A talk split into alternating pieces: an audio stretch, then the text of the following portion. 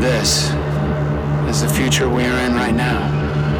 where our phones are the first things that we touch when we wake up,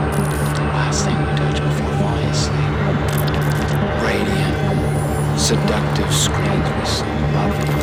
endlessly gaze